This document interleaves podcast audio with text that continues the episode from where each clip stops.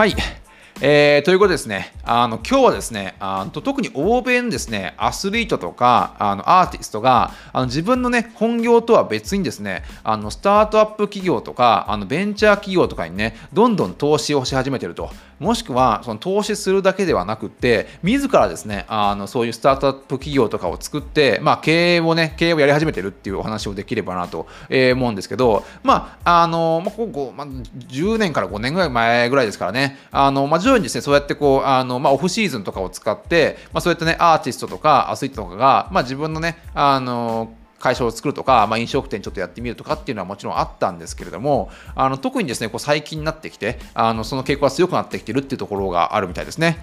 で、これ2019年、まあ、コロナ前のデータではあるんですが、あのアメリカのですね、そのアーティストとかアスリートが、まあ、スタートアップ企業とかに投資する額っていうのが、約2300億円というね、まあ、巨額なあの金になっていて、で、この額はですね、まあ、これまでで一番ね、あの高い、まあ、高い値段にもなってきているということですね。で、まあ、これまでのですね、まあ、そのアスリートとか、まあ、アーティストとかっていうのは、まあ、本業のね、例えばこうアーティスト活動とか、バスケならバスケとか、野球なら野球っていう形で、まあ、その自分の本業で活躍して、その知名度を使って、例えばそのあの商品を宣伝するね、広告塔になったりとか、あのサービスのね、そのなんかアンバサダーになったとか、まあ、そういったことは全然あったんですけれども、あのまあ、最近はですね、まあ、それももちろんあるんですが、どちらかといえば、その自分のね、あのそのお金を、自分自らお金を出して、まあ、スタートアップ企業に、まあ、自ら参画することによって、まあ、自分のこうなんか、ね、存在感をさらにあの高める。そのバスケだったらバスケだけの領域ではなくって、あの例えばこうあの飲食とか、あのなんだろうな、そう例えばエンターテインメント業界とか、なんか別のあのドメインで、まあ、自分の存在感を高めるっていうね、あの傾向が最近出てきてるみたいですね。で、まあ、特に有名なのが、まあ、ラッパーの JG ですね。で、JG はもう、もう、なんだろうな、もちろんアーティスト、ラッパーとしてはもう誰もが知るね、知名度はあるんですが、まあ、逆にですね、あの、もう事業家としての、まあ、その存在感っていうのも、もう、あ、ラッパーと同じぐらいのね、あの、知名度になってきてるんじゃないかなと、えー、思うんですよね。で、JG はね、2010年ぐらいに、えーとまあ、まず Uber への投資をね、まあ、大成功させて、まず巨額のね、リターンをまず得ることができたわけですね。で、まあ、そのお金をベースにしてかどうかはわからないですが、まあ、その後ですね、まあ、音楽のサブスク、自分のサブスクサービスをあの始めたりとか、まあ、これはもうね、うまくいってないみたいですけど、まあ、あの、Spotify の、まあ、ライバルになるような会社ですかね、あの、作ったりとか、まあ、有名なのは、あの、NBA チームのね、あの、ブルックリンネッツっていうもののね、運営に関わって、まあ、いろいろ、まあ、まあ、そのジャパン JG があのブルックリン出身なんで、まあ、どうしてもその、ね、あの NBA チームを呼び込みたいっていうことはあったにせよですね、まあ、彼なりのかなりこう力も働いたところもあったんじゃないかなと思うし、えー、今で今ですねあのもう自らベンチャーキャピタルを立ち上げてですね、まあ、社会的インパクトの多い大きいまあ領域にどんどん、ね、あの投資をして、まあ、自分の,、ね、あの存在感を高めているっていうね、まあ、本当にあのやり手ビジネスマンといった感じですかね。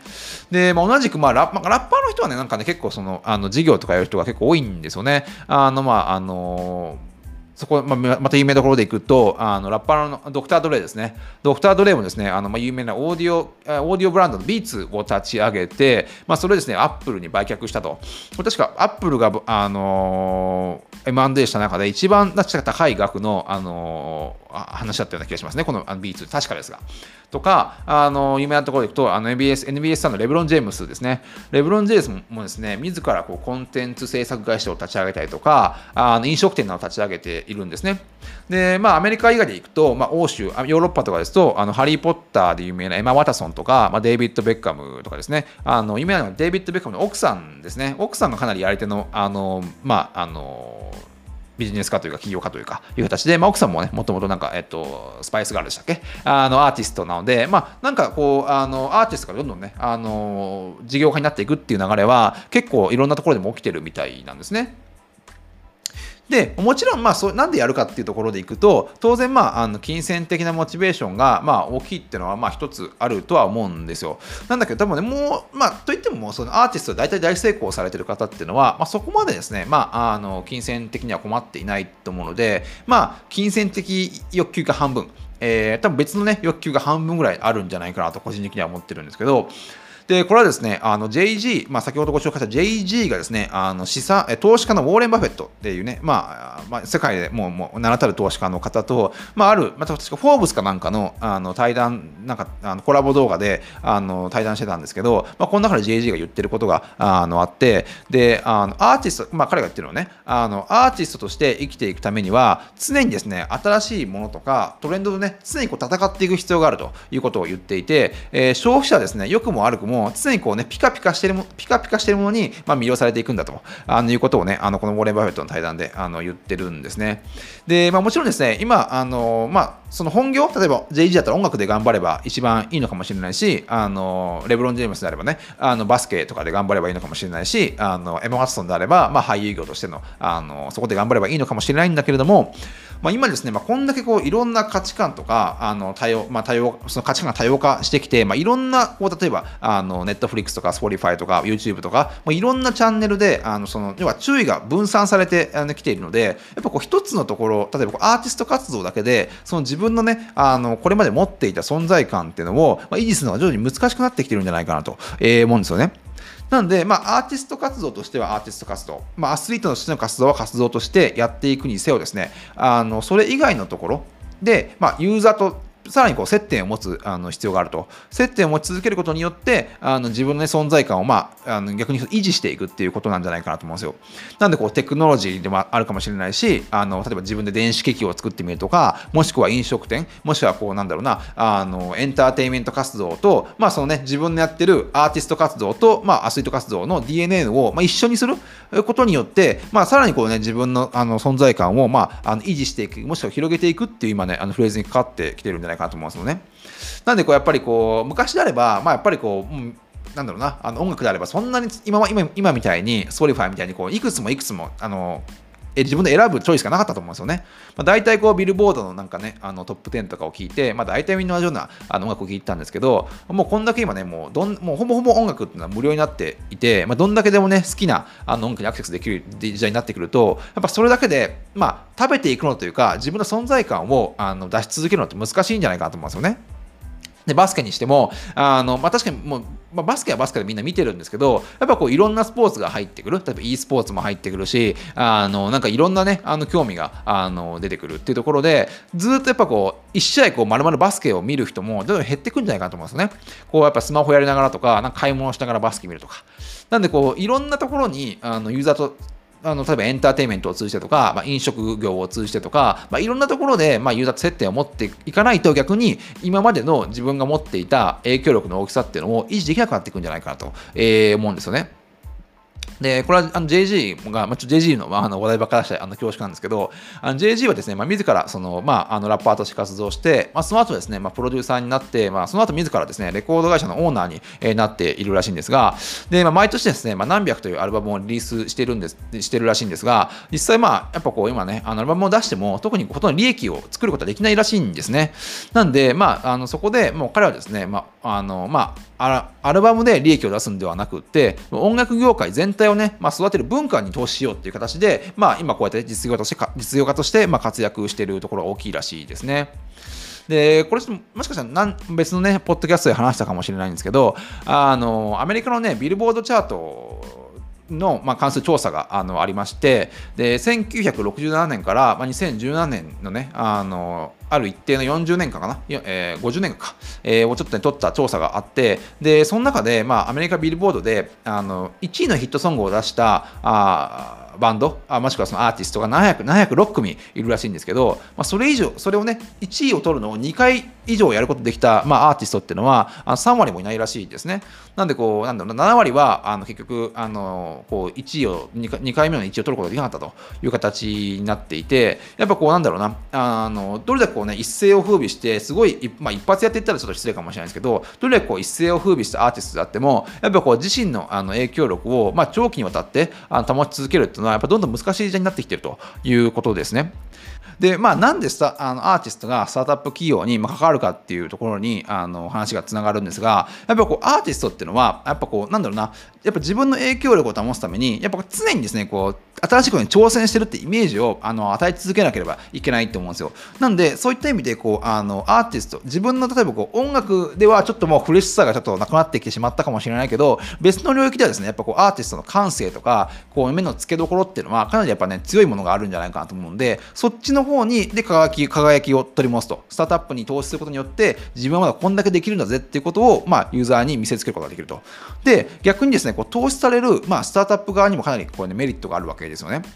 で、まあ、こうスタートアップ企業っていうのは、まあ、デッドしてもあるんですけど、まあ、9割以上がまあ潰れてしまう業界なんですね。なんで逆にですね、まあ、本当にこう潰れそうで、まあ、新しいことやろうとしてんだけど、まあ、お金もないし、まあ、潰れてしまいそうなあの、まあ、スタートアップ企業に、まあ、まずお金を出してくれることは一番嬉しいことなんですが、まあ、それ以上に、ただの、まあ、アーティストが、まあ、広告塔ではなくって、本当に関わってくれる？経営者としてあの、まあ、投資家として関わってくれることが確実にですねあのスタートアップ企業の生存率を高めていくということですね。でやっぱこう知名度がある、まあ、アーティストが関わってくれることによってあの、まあ、なんとか世界あの世の中の認知度も上がってくるでしょうし逆にこうねやっぱあのなんだろうな従業員の、ね、モチベーションも上がってくるんですよね。僕がやっぱりこうそういうスタートアップで働く従業員だったらやっぱこう JG がですねあの関わってくれるとなるとやっぱテンションが多分上がったりすると思うんで、まあ、こうお互いお互いこうなんかねあのいいところをこうなんかま交換し合ってるというか、まあ、アーティストはアーティストでこうあの常にねこうあのフレッシュなあもうマイマインドをねこう与えてくれるし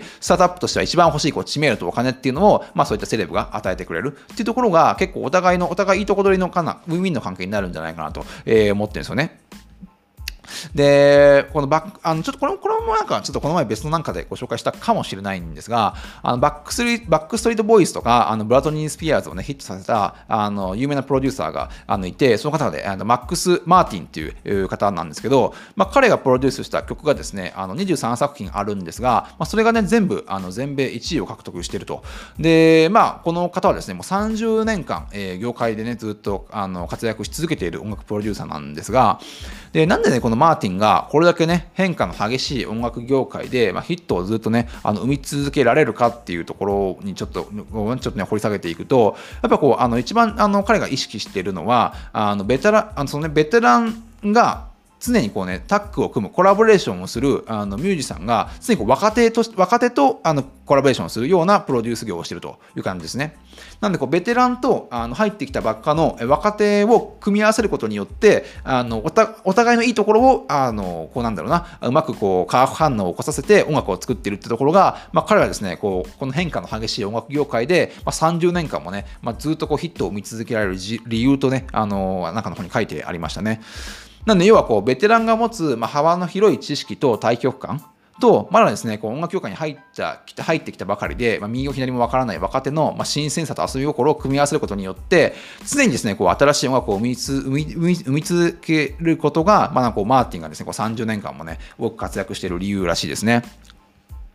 で、まあ、日本でもですね、まあ、少しずつですが、そういった芸人とかアーティストの方が、まあ、自らですね、あの会社を立ち上げたりとか、あのなんかね、投資家として活躍し始めてる、少しずつ出てきてるような気がするんですが、まだまだですね、全然まだ、そのなんか欧米とかに比べると、そういった文化はまだまだ薄い感じがして、例えばこう田村淳さんとか、あの柴咲コウさんとかがなんかこうね、あの自ら会社を立ち上げて、あのなんだろうな、田村淳さんとかなんかサンフあのシリコンバレーとかに会社を作ってなんかいろいろやっていますし、柴咲コウさんとかもね、まあ、最近ちょっと話題ですが、北海道になんか新しい会社を作っていろいろやってるという形で、なんかこううまくですね、こうアーティストか、こうアーティスト、アーティスト、アーティストとこうビジネスってやっぱこうなかなか混ざりにくいもの。お互いこう対極にあるものだと思うんですけどそこをうまお互いのいいところをと取ることによってやっぱどんどんねあの新しいものと古いものもしくはこう芸術ビジネスっていうものがどんどん融合していってあのいいいい相乗効果が生まれればねどんどんこう新しいものって生まれ続けるんじゃないかと思うんでどんどんまあ日本でもですねあのどんどんこうアーティストの人とかもねあの会社とか作っていけばいいんじゃないかなと思ってるんですね。なんかいい相乗効果になるんじゃないかと個人的にはすごいいつも思ってるんですけど。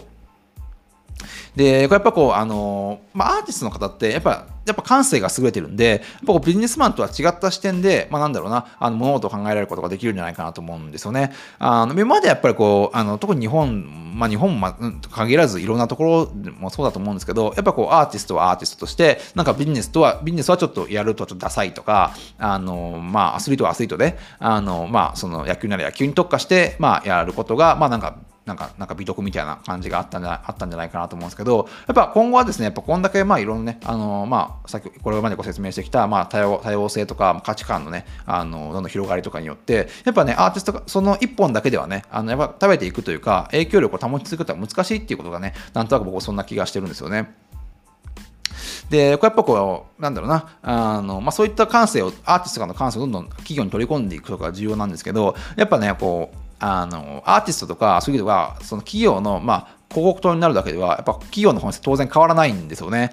まあ、例えばですけどあのテレビドラマの「半沢直樹」を見ても分かるように、まあ、日本の,、まあ、あの銀行っていうのは、まあ、あの世の中で最もね日本で最も保守的なあの業界の一つなんじゃないかなと思うんですけど例えばこう三菱 UF、えー、UFJ とかっていうのは最近大谷翔平をですねあの、まあ、CM まあ、CM というかそのあの CM としてあの活用あの起用してますしあの三井住友銀行もね今年はどうかもしれないですが去年はですね、まあ、NBA になった八村塁をですね、まあ、CM に起用していろいろこうプロモーションをあのしてるわけですが、まあ、実際まああの要は要は彼ら、まあ、特にこう僕個人的なところではあの銀行業界に特にイノベーティブなことが起きている感じは全くしないんで、まあ、とりあえずまあその、まあ、そういう銀行業界としてはとりあえずそうねあの海外で活躍するあの海外で活躍する、まあ、そういった八村選手とか大谷選手のイメージをですね、まあ、勝手にあの自分の自社のイメージと同化させることによって、まあ、なんか自分たちがいかにもこうなんかね挑戦、え、し続けているような、まあ、イメージを与えようとしているんじゃないかなと、え、思うんですよね。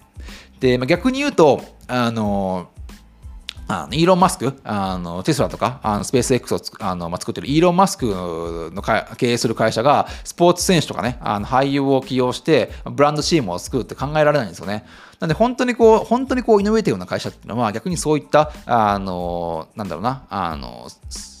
俳優とかあのアーティストは多分活用あの起用しないと。で逆にですね、まあ、あの逆に著名人が、まあ、テスラのあの車を一番に乗って、まあ、SNS にアップしたりとか逆にこう、まあ、アーティストがスペース X の,、まあ、あの打ち上げイベントとかに積極的に参加することによってあの逆にそういったねあのアーティストとかえー、なんだろうな、アスリートがテスラとかスペース X のイメージに自分を同化させようとしてるんじゃないかと思うんで、全く逆のことがあの起きてるということですね。そこなんかね、全然もうなんか、大手企業が、あの、なんか、有名な俳優とかをなんかただ単に CM に起用するっていうのはもう多分今後ねどんどん効果が薄れてくるんじゃないかなと思うんですよね。まあ、それはなんかあくまでこうあのブランド戦略としてあのただのカモフラージュにしか過ぎないんじゃないかと思うんでやっぱやるんであればあのアーティストも本気で自分のねあのお金を使ってとか時間を使って、まあ、本格的にあの企業企業家として活躍していくっていうことがやっぱその存在感を高めるあの今後の高めることになっていくんじゃないかなと思うんですよね。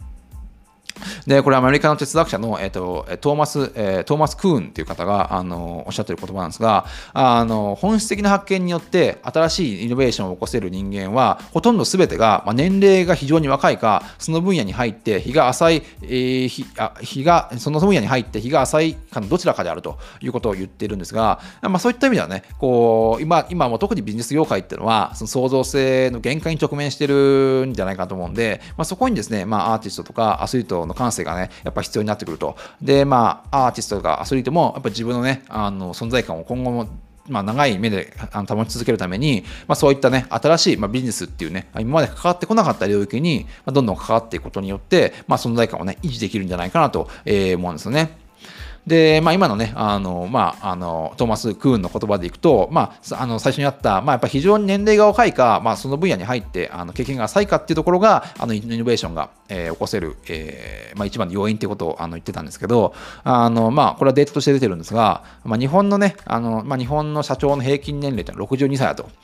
で、まあ、2021年から、あ2021年9月から始まった、まあ、岸田内閣の平均年齢も61歳という形で、まあ、これも世界的に見てもですね、あの平均のね、そういった社長とかあの政治家の年齢を10歳以上ね、あの上回っている形ですし、まあ、これもちょっとネットしてあったんですが、あの日本の経営者はとにかく転職転職回数が少ないということがあの話題になってるんで、やっぱこうね、あのそういったあのアーティストとかあのアスリートとか、まあ、あっていう、まあね、と、まあ、ビジネスとのこうなんだ組み合わせが、まあ、新しいね、どんどんね、新しい相乗効果をね、今後も生んでいくんじゃないかなと、えー、ちょっと期待しているところではありますね。